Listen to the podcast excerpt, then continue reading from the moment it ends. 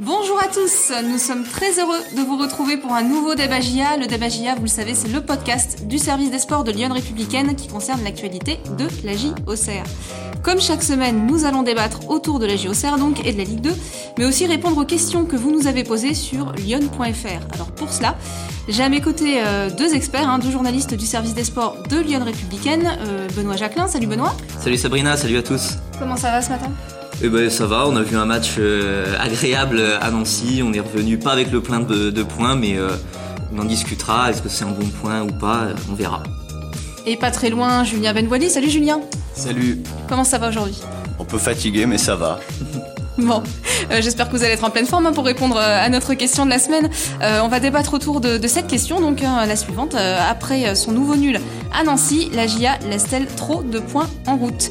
Rappelons que les hommes de Jean-Marc Furlan ont mené au score hein, de buts 1 à Nancy, donc le samedi 12 décembre, et ils ont concédé une égalisation sur penalty, on en reparlera peut-être, pour finalement rentrer avec le point du match nul, 2 buts à 2. Et ils restent néanmoins installés quand même dans, on va dire, le premier quart du classement de Ligue 2. Alors avant d'entrer dans les détails, une petite prise de température. Pour toi, Benoît, est-ce que la GIA laisse trop de points en route après ce match nul? Bah, ça fait un nouveau petit point, euh, un nouveau petit pas pour avancer dans, dans ce championnat. Ça fait trois matchs nuls sur les quatre derniers matchs. C'est pour ça que forcément on se pose un petit peu la question. Sur les scénarios des matchs en eux-mêmes, euh, voilà, il y aura toujours des, des choses à dire, comme euh, hier à Nancy où la GIA mène au score. Après aussi, euh, si on veut voir euh, d'un autre côté, on peut se dire aussi, euh, les Auxerrois le faisaient, que la, la série de 100 défaites continue. Donc finalement, il y a plusieurs manières d'interpréter les choses. tout, tout se défend, j'ai envie de dire. Et toi, Julien, tu veux aussi partager sur la question? Ouais, j'ai tendance à penser que quand on est dans la lutte du, haut, voire du très haut, euh, ouais, c'est un peu dommage de faire trois nuls en quatre matchs pour situer aux gens. Là, c'est vrai que Benoît le dit, pas perdre, c'est intéressant. Mais on se moquait un peu, entre guillemets, de la GA en début de saison qui faisait victoire, défaite, victoire, défaite. Je vous laisse faire le calcul sur quatre journées, ça fait six points. C'est ce que vient de prendre la GA sur les quatre derniers matchs. Bon, bah, ça pose les bases d'un beau débat. On va pouvoir rentrer dans ce débat tout de suite euh, avec euh, peut-être Benoît. Donc, on, parlait tout à l'heure euh, bah, de la manière hein, dont, dont, la GIA a pris ce point. Ça compte, mine de rien. Il n'y a pas que le, le point qui compte. Enfin, voilà, il y a pas que le point du nul qui compte, c'est la manière aussi. Bah, exactement. Si vous arrachez le, le, match nul à la dernière minute après avoir été mené, comme Amiens contre Chambly par exemple dans le derby Picard, bah, c'est un, un, nul qui, qui ressemble à une victoire. Et quand c'est comme le scénario de la GIA où la GIA mène à la pause et est rejointe euh, ensuite, forcément ça laisse ça laisse des regrets. Euh, ça laisse des regrets aussi parce que malgré cette égalisation euh, nancéenne en début de seconde période, euh, c'est plutôt la GIA qui a eu les balles quand même pour l'emporter en fin de match avec des grosses occasions. qu'elle a pas converti aussi grâce à cause des, des, arrêts du gardien adverse. C'était pas des occasions caviardées, j'ai envie de dire. Donc voilà, euh, c'est sûr, la GIA euh, voilà, se dit peut-être, mince, on est, on est passé à côté. Après, sur l'ensemble du match, c'était un match très ouvert, très plaisant à regarder. Les équipes, euh, les deux équipes ont eu des occasions. Le match nul, franchement, est pas un, est pas un scandale. Voilà, d'ailleurs, des deux côtés, les réactions étaient mitigées en, après-match. Ma foi, le, nul reflétait quand même plutôt bien la, physionomie du match. en après-match, justement, c'était la frustration hein, qui, qui, dominait un petit peu dans les propos des Auxerrois. Julien, t'es d'accord avec ça? Il y a de quoi être frustré?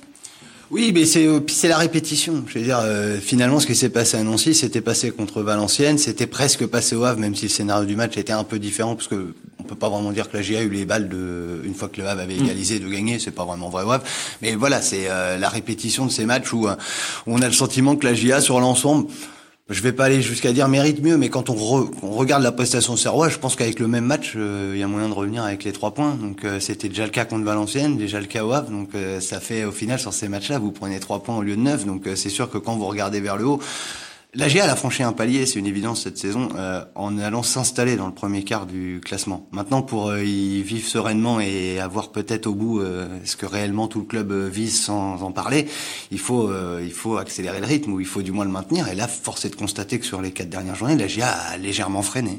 Eh ben, on se dit forcément que avec par exemple deux des trois nuls qui seraient transformés en victoire, la GA serait première aujourd'hui ex avec avec Grenoble.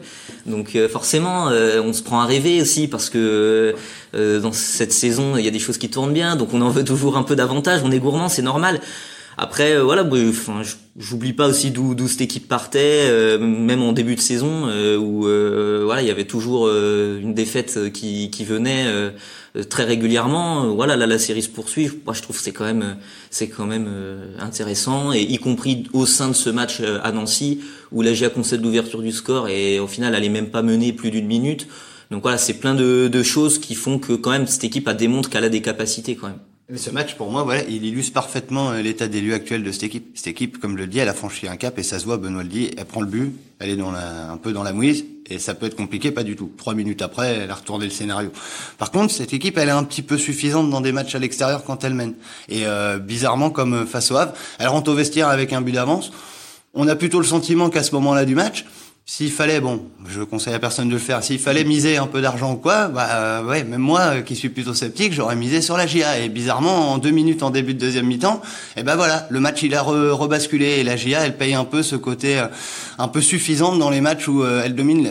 Jean-Marc Ferland disait avant le match qu'il adorerait dans, dans l'idéal, avoir son équipe qui prend le ballon à la première minute, là en la 90e. Force est de constater qu'aujourd'hui c'est pas possible. Et je sais pas si c'est ça qui fait que par moment elle s'endort un peu. Elle aimerait tenir le ballon, mais il faut sur la GIA malheureusement elle sait pas faire ça aujourd'hui. Il faut qu'elle continue à attaquer. On l'a bien vu sur les 20 dernières minutes à Nancy. Quand elle reprend son jeu euh, vivant vers l'avant, c'est Nancy qui est sur le reculoir et c'est aussi cette fin de match qui fait que ce point, d'accord, c'est pas mal, la GIA perd pas, mais ce point, on se dit, ouais, c'est moi je vois, on a plus le sentiment d'avoir perdu deux points que d'en avoir gagné un.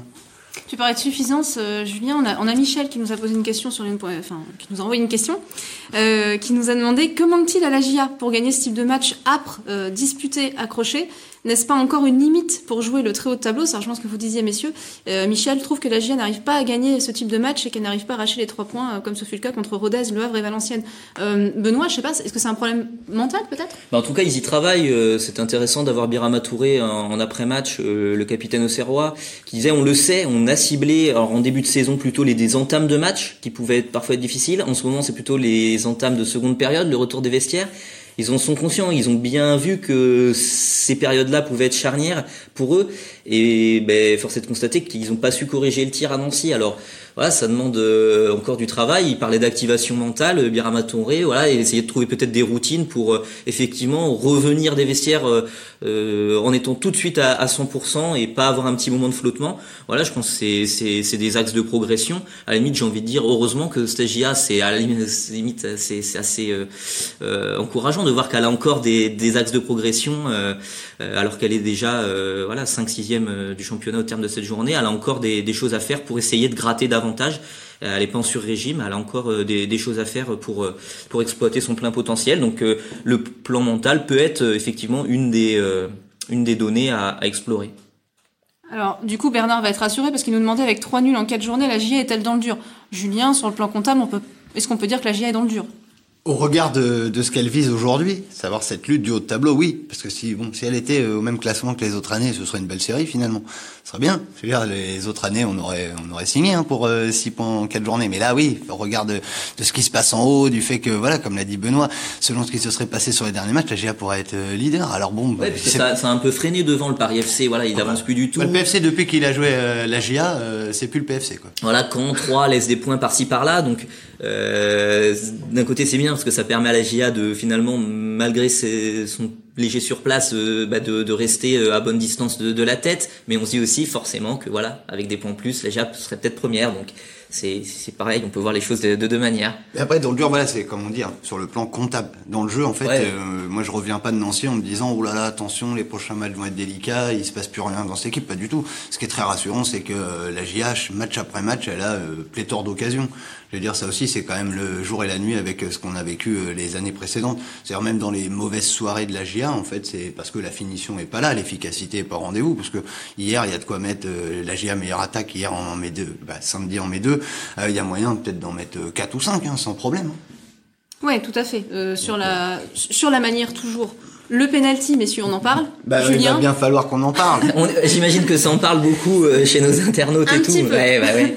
Mais après, moi, j'ajouterais, on peut parler des pénalties dans ces cas-là, parce que voilà, il y a eu plusieurs situations, on peut y revenir, euh, voilà, alors, justement, alors on a John déjà pour clarifier euh, qui nous demande la plaint de l'arbitrage, mais il y avait déjà un penalty en première période pour une main de Coef, non? Est-ce qu'il a raison, John, messieurs? Bah, je, je, crois que oui. Je, pense qu'il a, il a pas totalement tort en tout cas. Euh, J'aimerais pas être arbitre parce que même avec la vidéo, euh, c'est pas simple. Euh, moi, voilà, j'ai quand même le sentiment sur cette action. Alors bien sûr, hein, c'est toujours le même problème on se dit il y peut pas grand chose Coef, mais ouais, je, je, crois bien que le ballon touche touche le bras et que si c'est dans la surface adverse, beaucoup de supporters vont réclamer le, le penalty pour la GIA. Bon, alors on va dire que voilà, il y avait penalty peut-être sur cette action-là, et, et, sur euh, justement l'action, enfin le penalty accordé au euh, Benoît. Ouais, bah c'est là que c'est c'est un peu dur forcément. Euh, voilà, il n'y a pas grand chose. Euh, on va pas se mentir, hein, même les anciens. Euh, ah ben, Jean-Louis Garcia, disait on égalise avec un peu de réussite, ce qui voilà, il peut pas dire qu'il n'y a pas péno dans sa situation, mais en gros voilà. Euh, il le sous-entend. Et puis après, voilà, Amine Bassi joue vraiment bien le coup. C'est une passe latérale d'Arcus pour euh, que Birama Touré dégage. Et donc, il sent le coup venir. Bassi il se jette en gros euh, dans les pieds de Touré, qui au moment de dégager le ballon, bah forcément, voilà, Bassi tombe et, et ça, ça influence l'arbitre, ça fait péno. Donc voilà, il y a, y, a, y a forcément ce, ce regret-là sur ce match. Euh, je sais que les Auxerrois ont aussi un peu râlé sur une action avec Hein. C'était en deuxième mi-temps en deuxième mi-temps. Après là, c'est un peu plus délicat parce qu'en fait, Hein, il rentre dans la surface il fait son centre retrait pour Touré qui frappe et en fait après avoir fait sa passe il se fait euh, il prend une semelle.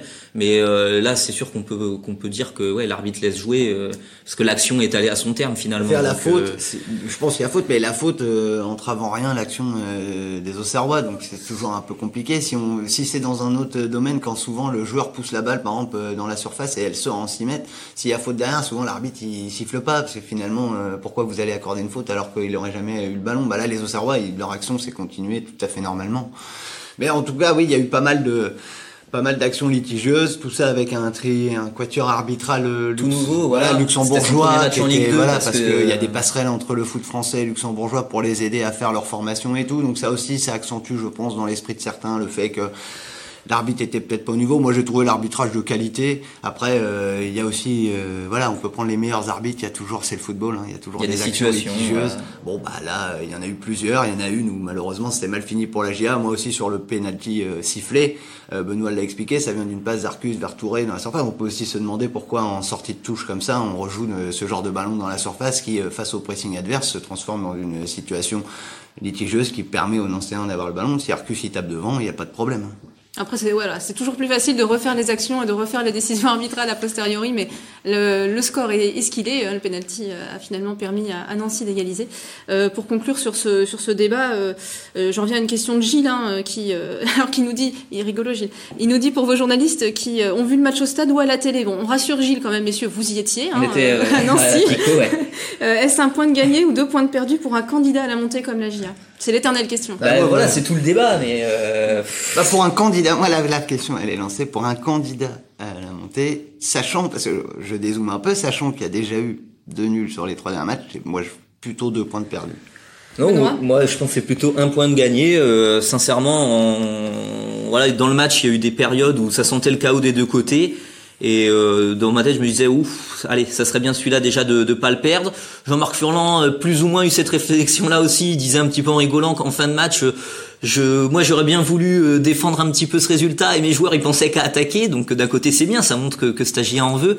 Mais comme quoi, ce nul était, était, pas si mal dans un match où, voilà, il y a eu vraiment des temps forts des deux côtés. Donc bon, la GA continue à avancer. Moi, moi c'est ce que je retiens. Voilà, c'est. Euh, après les deux, moi je me rappelle très bien de, on avait discuté après le match à Rodez et je disais attention, on verra pour le situer par rapport au match qui vient. Bon, donc il y a Pau, la réception de Pau, un déplacement à Dunkerque avant la trêve. Si la GA fait le plein de points là, bah, ça renforcera le fait que c'était des points euh, intéressants à prendre là sur ces trois nuls qui viennent d'arriver sur les quatre dernières journées.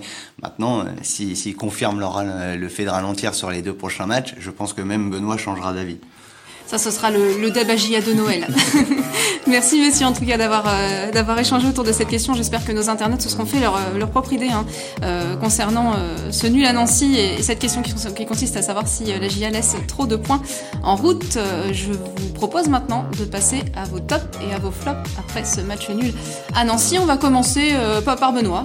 tes tops et tes flops. Ton top pour commencer. Allez, ben top, c'est l'homme du moment. C'est pas le bilan, c'est Mathias Autrette. Euh, Mathias Autrette qui, qui, met le but égalisateur euh, contre Nancy et qui confirme euh, vraiment sa forme du moment. ça fait quatre buts et deux passes sur les sur les cinq derniers matchs. Ça fait six buts et, et quatre passes en tout depuis le début de la saison. donc voilà, c'est une vraie valeur ajoutée. C'est un joueur qui est venu l'été dernier, hein, qui arrivait de Ligue 1 et voilà, bah, il montre il montre un peu tout, tout son, son, potentiel et le fait qu'il peut tirer cette équipe euh, vers le haut. Après, dans le match, euh, il y a certains moments, il a été plus discret, euh, mais en tout cas, ben, au niveau efficacité, il a eu une occasion, il l'a mise au fond. Donc, non, vraiment un, un, top Mathias retraite ce week-end. retraite pour les promesses tenues pour Benoît et ton flop du coup?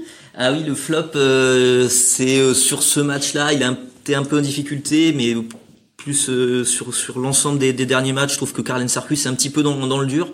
Alors faut souligner qu'il a fait un très très beau début de saison, euh, vraiment euh, impeccable. Et, euh, et, là je trouve ouais depuis deux trois matchs il est un peu plus en souffrance. Il y avait eu notamment contre Valenciennes face à Kevin Cabral, voilà ça avait été compliqué. il y avait eu contre contre New York en début de match. c'est sûr quand il y a 6-0 ça peut paraître anecdotique pour les gens, mais, les, le premier quart d'heure 20 minutes d'Arcus contre New York a été ouais, particulièrement C'est vrai et puis puis même même là contre Nancy ça a pu être un peu plus compliqué par moment à l'image de, de cette faute là assez grossière où, où il arrache un mec, euh, c'est pas loin de faire un de faire penalty, c'est vraiment la limite et euh, il y a coup franc donc euh, juste à la limite de la surface donc voilà c'est un petit peu dans le dur mais voilà c'est un combattant, c'est un guerrier et voilà je sais que voilà je pense qu'il rebondira prochainement. Le coup de mou de Carlens Arcus en flop pour toi Benoît. On va passer à Julien, ton top de la semaine.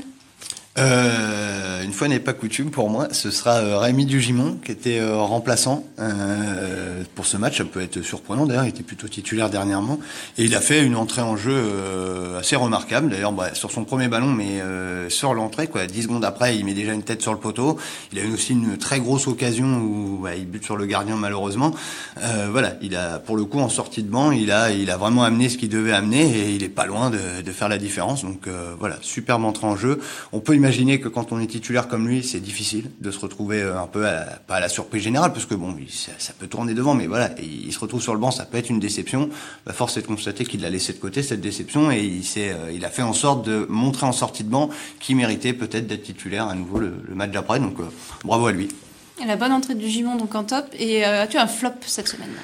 Oui, alors là, c'est bah, cette semaine, mais la vérité, je vais dire aux gens, ça fait déjà quelques semaines que c'est le, le flop. C'est le flop pas de la GA, pas de c'est de la Ligue 2, voire du foot français en général. C'est, je trouve, des, vraiment insupportable, et ça s'entend beaucoup en raison des, des huis clos, forcément, insupportable la manière dont tous les joueurs maintenant hurlent au moindre contact. C'est euh, j'ai toujours l'impression malheureusement euh, pour les quoi qu'une jambe vient d'être cassée ou quoi que le joueur sa saison est terminée mais en fait non mais son match est même pas terminé, il y a pas de souci. 30 secondes après au maximum il se relève, il recourt comme tout le monde. C'est devenu une manière d'influencer l'arbitrage le fait de, de hurler. Euh, il serait bon que ça s'arrête parce que, euh, par exemple, on parlait là du, du trio euh, arbitral luxembourgeois. Bah, je trouve tenir un match aujourd'hui, c'est pas simple. Je veux dire, c'est c'est normal. L'esprit humain, il est influencé par le fait d'entendre hurler quelqu'un. Et ça, je trouve, voilà, c'est c'est du vice qui qui devient trop fréquent pour tout le monde. Et ça serait bien que ça s'arrête. Bon, vivement le retour des spectateurs dans les stades pour qu'on n'entende plus. En tout cas, peut-être pour le mois de janvier, on verra ça si la situation sanitaire s'améliore, bien sûr. Euh, merci messieurs pour vos tops et vos flops de la semaine. Euh, je vous propose de répondre maintenant aux questions de nos internautes. Et ça va faire une transition toute trouvée puisqu'on avait en l'occurrence euh, Sophie qui nous demandait pourquoi Dugy était sur le banc. Euh, Julien, est-ce que tu as une idée? Bah, Alors, alors on n'a pas Jean-Marc Furlan. Non, déjà. mais Jean-Marc Furlan, après, on est bien obligé de s'en remettre à ce qu'il dit ou quoi. Jean-Marc Furlan, après le, le, le match de Niort, où il y a quand même eu 6 euh, 0 il, il a insisté sur l'importance que ces joueurs offensifs soient décisifs. Il fait un super début de saison du Gimon, mais sur la dernière, sur l'enchaînement des trois matchs, Valenciennes, Le Havre, Niort, il est le joueur offensif qui a été le moins décisif puisqu'il a, s'est pas mis en valeur, il n'y a pas eu de passe, pas de but, contrairement à tous les autres, et donc Hein, puisque c'est lui hein, concrètement qui est rentré dans le, dans le 11 à sa place. Il sortait d'une passe décisive au Havre et d'un but euh, face à Niort. Peut-être qu'il a voulu récompenser euh, ça, et donc c'est au détriment du Gimon. Maintenant, euh, ça peut vite tourner le match d'après, et voilà. Et après, comme dit Julien, du Gimon a fait une super entrée, euh, et comme dit des fois Jean-Marc Furlan, mieux vaut, vaut mieux faire 30 minutes de haut niveau que d'être titulaire tous les matchs et, d'être tout le temps moyen et, de rien faire. Donc c'est aussi des fois c'est la gestion d'un poste sur 90 minutes. Je vais mettre euh, Gauthier Hein 60 minutes à, fond et euh, du Gimon pareil euh, va rentrer 30 minutes pour être percutant. Donc c'est c'est une gestion aussi de, sur la durée du match. Quoi. Et bah, dans la gestion du match, c'est pareil, c'est le profil en fait des joueurs est pas le même. C'est du Gimon, certes, il joue ailier gauche, mais il a un profil plus d'attaquant que tous les autres. Et sachant que Jean-Marc Furlan s'est passé de Begraoui dans le groupe, je veux dire sur le banc, et Kevin Fortuné revient seulement. D'ailleurs, il a joué euh, une minute, je crois, euh, à Nancy. Et eh ben finalement, c'est peut-être mieux d'avoir sur ce genre de match du Gimon sur le banc qui, en sortie de banc, apporte euh, certes dans le couloir gauche, mais peut aussi être une solution plus offensive que si vous êtes dans le dur et que vous avez besoin d'une sortie de banc offensive, bah Gauthier c'est quand même moins le cas. Quoi on va rester du coup un peu sur ce secteur offensif là et pour euh, parler d'un joueur que tu viens d'évoquer, Julien, euh, parce que Stéphane nous a interrogé lui aussi sur euh, Twitter et alors il, pense que vous allez renacler à la question, messieurs. peut-être qu'il nous connaît bien. oui, peut-être qu'il écoutait les précédents d'Evagia. Peut-on remettre en cause la gestion du cas Begraoui Nous demande Stéphane. Nul doute qu'il aurait été utile en fin de match s'il était entré en jeu. Bon, on peut rassurer Stéphane, on n'a rien contre Yanis Begraoui. Bah, nul doute. Ça c'est voilà des paroles qui n'engagent que Stéphane. C'est très bien d'apprécier Yanis Begraoui. Moi voilà, j'irai pas jusqu'à dire nul doute qu'il aurait apporté. Je veux dire, euh, ça n'a pas été le cas à chacune de ses entrées euh, depuis le début de saison. Il y a eu Châteauroux où ça a été payant. Et d'ailleurs, il offre la victoire euh, à la GA. Après, il a fait beaucoup d'entrées, voilà, plutôt insipides. Yannis, c'est pas méchant, mais donc après, voilà, faudrait poser la question à Jean-Marc Furlan. Mais moi, je suis malheureusement pas surpris aujourd'hui qu'il puisse se passer de, de Begraoui. Non, après, ben, c'est, j'ai envie de dire, dans le foot, souvent, les, absents ont toujours raison, en fait. Quand il n'y a pas la victoire, euh, on se dit toujours, ah, ça aurait peut-être été mieux si un tel avait joué. Euh, c'est, ouais, c'est, difficile à, dire, mais euh, voilà, Yanis Begraoui, il est entré euh, quelques fois là, lors, lors, des dernières journées, ça n'a pas toujours été, été top. là, il s'en est passé dans, dans le groupe, donc voilà, c'est un choix qui a été fait, vraiment choix du coach, quoi. Tu veux garder la parole du coup, Benoît, parce que tout à l'heure tu parlais de Carlen Sarkus en flop, si je me souviens bien. Euh, Léonie euh, nous parle des latéraux qui ont du mal en ce moment et nous demande est-ce normal? Bon, je pense que la question c'est pourquoi en fait? Ouais, pourquoi ils ont du mal en ce moment? Ben ouais, c'est c'est un peu dur à dire. Après, ouais, les les latéraux. Euh, alors Quentin Bernard, il est toujours très décrié pour des raisons X ou Y, voilà, mais. c'est l'homme du coach. Ouais, voilà, non, mais voilà, mais après, oui, la, GIA peut-être a un peu plus souffert euh, par les côtés euh, dernièrement, mais euh, sans que ce soit non plus rédhibitoire. voilà, je pense pas qu'il y a eu des gros gros erreurs. Il y a eu des petits coups de mou. Voilà, je l'ai souligné avec avec le flop tout à l'heure de, de Carlen Sarkus qui est un petit peu moins bien en ce moment, mais euh, voilà, je vois, enfin, je pense pas qu'il y ait de raison particulière. Oh, c'est difficile à dire. Ouais. Après, euh, nous on n'y est pas. Peut-être ils sont un peu plus. Arcus, par exemple, peut-être il y a aussi un peu de fatigue. Hein. C'est une année particulière, et là, on arrive maintenant euh, vraiment dans les tout derniers matchs avant la trêve, donc ça peut être compliqué pour pour pas mal de monde. Mais après, peut-être ce qui renforce l'impression pour certains, euh, au-delà du cas de Bernard, effectivement, comme dit Benoît, il est souvent décrié, donc il est souvent pris comme euh, comme cible. Mais que les latéraux sont peut-être moins en forme, c'est peut-être aussi parce que de toute façon, depuis le début de saison, même dans son ensemble, moi je trouve que la charnière au Serroise mmh. fait des très belles prestations, et donc on a toujours le sentiment, au regard de ce que fait euh, Djoubal Koef ou Djoubal Lloris, peut-être les latéraux euh, donnent l'impression d'un, d'un rendement inférieur. Oui, oui, et d'ailleurs ça me fait penser que aussi les adversaires essayent justement de trouver plutôt de la vitesse des joueurs lancés dans le dos des latéraux. C'est peut-être l'un des endroits où la GIA est plus faible, en tout cas par rapport euh, à, d'autres secteurs. Et du coup, c'est peut-être ce qui accentue cette, impression-là, que le fait effectivement que les adversaires essaient de jouer là-dessus euh, plutôt que de passer euh, par l'axe où il y a une charnière très solide, un Birama Touré à la récup. Et, et voilà, c'est peut-être ce qui peut expliquer l'impression de Léonie. À la défense centrale, euh, on y vient avec une question de Jacques. Alors on passe sur un autre volet, c'est le volet mercato. Euh, Jacques nous demande si la défense centrale devrait pas être renforcée au mercato d'hiver pour gérer les absences de Lloris, euh, en soulignant le fait que Joubal est efficace, hein, mais qu'il doit être secondé par un renfort qui tient la route physiquement. Est-ce qu'il est envisageable que la défense centrale se renforce cet hiver, Julien? Ça me paraît très, parce que Benoît très surprenant que la GIA euh, mette le paquet sur ce secteur de jeu, puisque concrètement, euh, la perte, que ce soit la perte Joubal Coef ou Joubal Lloris, c'est euh, voilà, ça rend totalement satisfaction, ça donne satisfaction au coach. Donc, j'ai du mal à imaginer que ce puisse être un des secteurs où la GIA cherche à réellement se renforcer, même si voilà, on a tout pareil, il y a que trois personnes, y a, officiellement il y en a un quatrième, c'est Souprayen, c'est juste qu'il a jamais joué encore.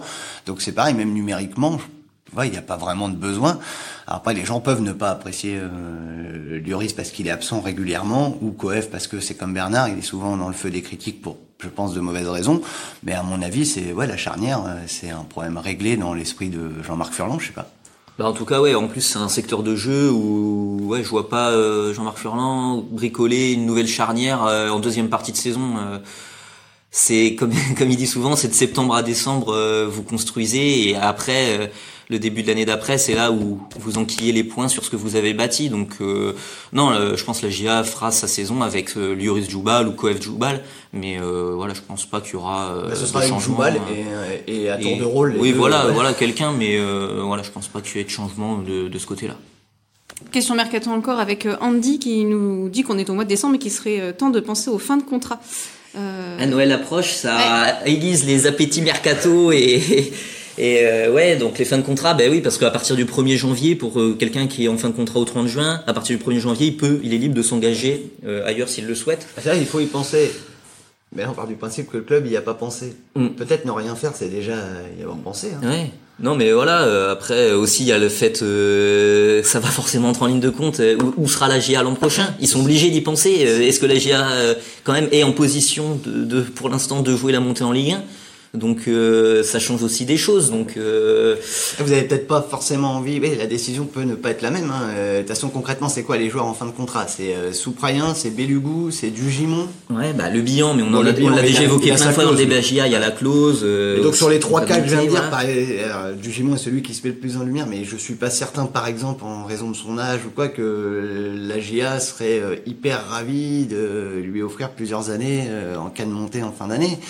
Euh, si d'aventure la GIA devait rester en Ligue 2, la question, peut-être la réponse est différente, mais encore faut-il savoir où, la GIA sera. Et ça, vu comme c'est parti, elle le saura pas avant quelques mois. Mm, mm. Alors sans même se projeter aussi loin, on va terminer par une question, euh, une question média, hein, une question de Louis, euh, qui regrette, je pense, l'arrêt de la chaîne Téléfoot, hein, qui retransmettait notamment la Ligue 2. et il se demande si l'arrêt de Téléfoot met les clubs et surtout la GIA en péril financièrement. Julien, c'est vrai que ça peut être compliqué là. Oui, ben c'est, ça va être compliqué pour pour tous les clubs. Euh, alors après, faut, ce sera pire pour les clubs de Ligue 1 puisque les rentrées d'argent sont bien plus conséquentes. Euh, là, on parle en dizaines de millions d'euros pour les clubs de Ligue 1, pour les clubs de Ligue 2. On va dire que c'est le drame en fait, c'est que cette chaîne, euh, bah, Media Pro en l'occurrence, c'est donc la chaîne Téléfoot, c'était leur tout début et c'était beaucoup plus d'argent qu'allait devoir rentrer dans les caisses des clubs. Donc les clubs qui habituellement avaient bon, entre, en Ligue 2, selon le classement, entre, allez, entre 4 et 6 millions d'euros, pouvait espérer cette saison toucher entre euh, ouais, 8, et, 8 et 10. Quoi. Et, euh, et là, forcément, il y a de grandes chances qu'au final, euh, la, G, la GIA et les autres clubs de Ligue 2 ne touchent même pas la somme qu'ils touchaient avant. Donc dans un budget, ça fait euh, certainement 3-4 millions euh, d'euros en moins. Donc euh, nous on en a parlé, euh, j'ai eu Francis Gregg, le président de la GIA, euh, récemment pour en discuter, et il le dit, tous les actionnaires, tous les propriétaires de clubs vont devoir jouer le jeu, et lui a l'assurance que James Zou accompagnera la GIA dans cette difficulté qui n'était pas prévisible. Aujourd'hui James Zou, il est aussi touché par la crise sur ses affaires en Chine, c'est normal, donc c'est pas la meilleure fenêtre de tir pour avoir besoin de lui, mais là c'est un cas de force majeure, la GIA manquera d'argent sur la deuxième partie de saison, c'est certain, mais James Zou a déjà donné euh, son accord, il, va concrètement, il va combler. Donc euh, pas d'inquiétude, même si c'est un sujet très grave pour les finances des clubs. Et peut-être que certains clubs qui n'ont pas la chance d'avoir un actionnaire aussi puissant et aussi présent, parce que la puissance financière c'est une chose, mais après c'est l'acceptation de, mettre ou quoi. Voilà, James Zou, il va faire ce qu'il fait depuis le début, il va accompagner la GIA, et c'est ce qui fait qu'aujourd'hui, même si le sujet est, anxiogène pour beaucoup de, de, dirigeants, à la GIA au moins on sait que grâce à James Zou, cette crise, euh, le club va la passer. Par contre, il faudra pas que ça se répète dans le temps. Voilà, le, la crise euh, et les, les, droits télé, surtout l'absence de droits télé qui s'accumule avec ben, l'absence de billetterie, des matchs à huis clos et des difficultés financières potentielles des partenaires des clubs aussi. Donc, Sachant que la fin de saison dernière a déjà voilà, été compliquée à boucler pour certains. Oui, ça fait beaucoup. Ça promet des lendemains un peu compliqués. Bon. En tout cas, voilà pour euh, les questions de nos internautes. Merci beaucoup, messieurs, hein, d'y avoir euh, répondu euh, aujourd'hui. Alors, n'hésitez pas à nous les poser hein, de nouveau pour, pour le prochain débat JA. Vous pouvez nous poser vos questions sur lyon.fr cette semaine. Nous vous donnons rendez-vous donc juste après le prochain match de la JOCR pour le, le prochain JA. Alors, le prochain match, ce sera, on va retrouver des horaires presque de Ligue 2. ce sera vendredi soir, exceptionnellement, le vendredi 18 décembre à 20h contre Pau. Ce sera pour la 16e journée de Ligue 2. Merci beaucoup, messieurs, pour ce débat JA. Merci, Merci. bonne semaine à tous. semaine. Bonne semaine.